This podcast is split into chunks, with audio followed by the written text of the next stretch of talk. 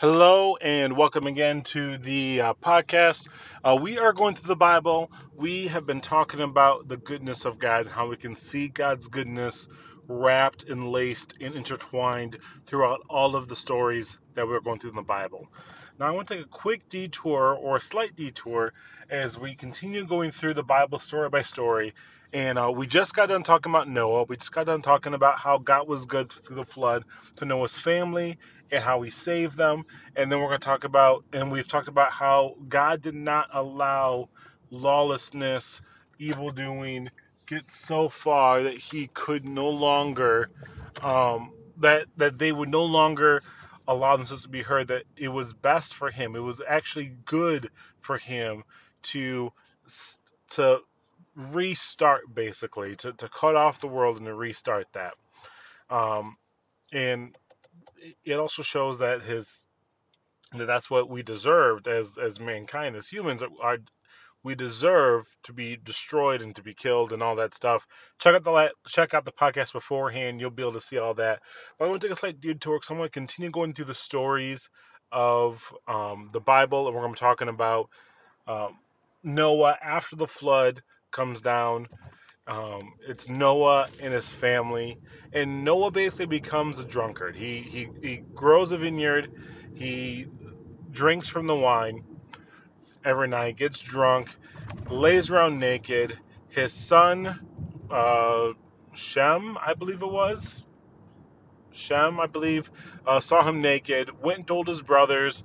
Um, his brothers walked backwards to cover him up, and then Noah comes out and he then curses Shem, um, saying that his descendants are going to serve uh, the, the descendants of Ham and Japheth.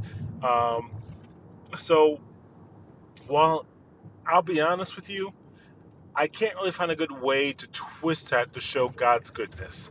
I guess if we start trying to look through the descendants of Shem and, and Ham and Japheth, we might be able to look and see how God blessed them even in the midst of all of this. And, and we could do that. And honestly, that doesn't really excite me as we go through the study. But what kind of hit me is one, why was Noah so mad? Two, how is it that Shem or Shem's oldest son Canaan could receive the, the curse and have it be so prominent in them? And and really what this story comes down to, more than anything else, is a story about respect. Now, what what what does that what's respect we're we talking about? So we have here we have Noah who basically lost his purpose. He had served God faithfully when there was craziness happening. God saves him. He's now here, back at the. Um, he's now back on the back on the earth, and all he's doing is he's just surviving. He's growing food, uh, growing grapes. Really, it's just him, his wife, his sons, and his daughter-in-laws. That's it. There's no other humans on the planet.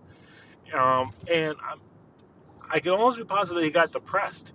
And so what he does is he goes and he gets some wine. Like he goes and he ferments some grapes and he gets some wine and he gets gets drunk as all get out. Um, now look at here that a lot of times as man in our 21st century culture, we literally get mad and accuse like we get mad at Noah and say, well, he was a drunkard. And yes, he was. But it kind of makes sense that he was a drunkard. I mean, if you think about it, all of his friends and family, all of, all of his family, extended family, and all of his friends were dead.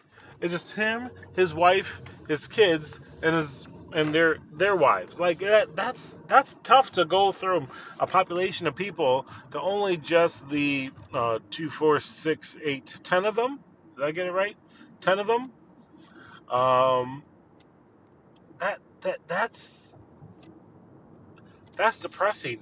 And then seeing all the things that you had to build, all the things that you could have enjoyed in life before, were gone. The music was gone. All the other stuff was gone because it was all destroyed in the world. And so that is really tough to be able to deal with. Um, on top of that, we also see that like even wine and alcohol and things like that that in and of itself is not inherently bad. Um, we use alcohol to clean wounds. We, I mean, alcohol can even be used to, you know, drink and enjoy and have a good time.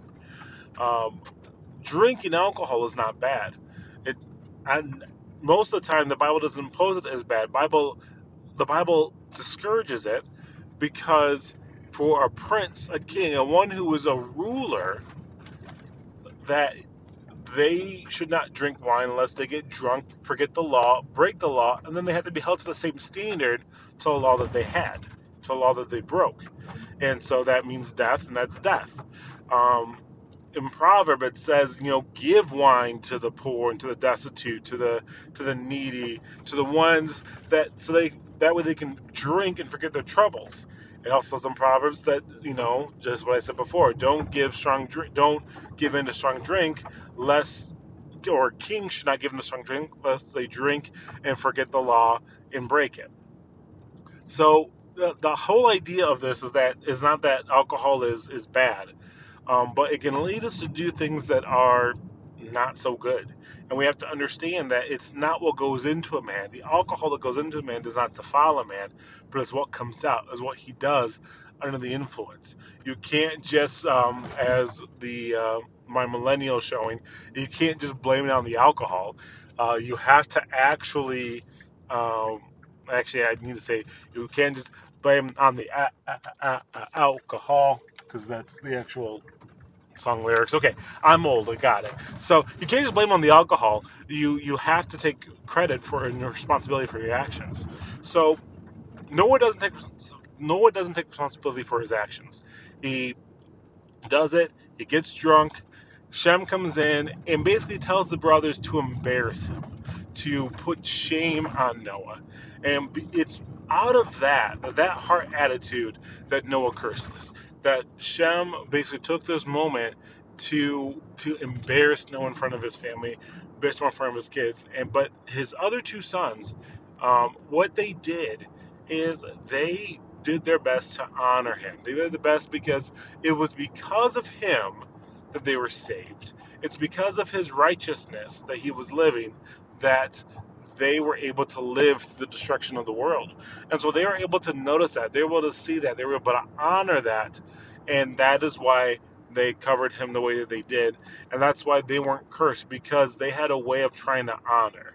And when we can honor God instead of trying to bring him to shame, when we can honor our, our forefathers, our fathers, our pastors, instead of trying to get them in a gotcha moment, but we try to cover them and honor them with we I cover them and honor them with our love, with our words, with respect. That is going to position us to be able to better honor God and what He wants us to do. And I know I personally have a hard time doing that. I want to criticize leadership um, in a church. I want to criticize the church people, um, and I am one of them. So it ends up criticizing me a lot into all of this. But when we can honor people for who they are, and we take that as a credit and as a habit of honoring people, then we can be exalted, we can be blessed. Instead, when we walk around dishonoring people, we are walking around with a curse. So, those are my thoughts for today. Uh, let me know what you think if you're listening, and uh, we will uh, pick this up again tomorrow. I will uh, talk to you guys later. God bless.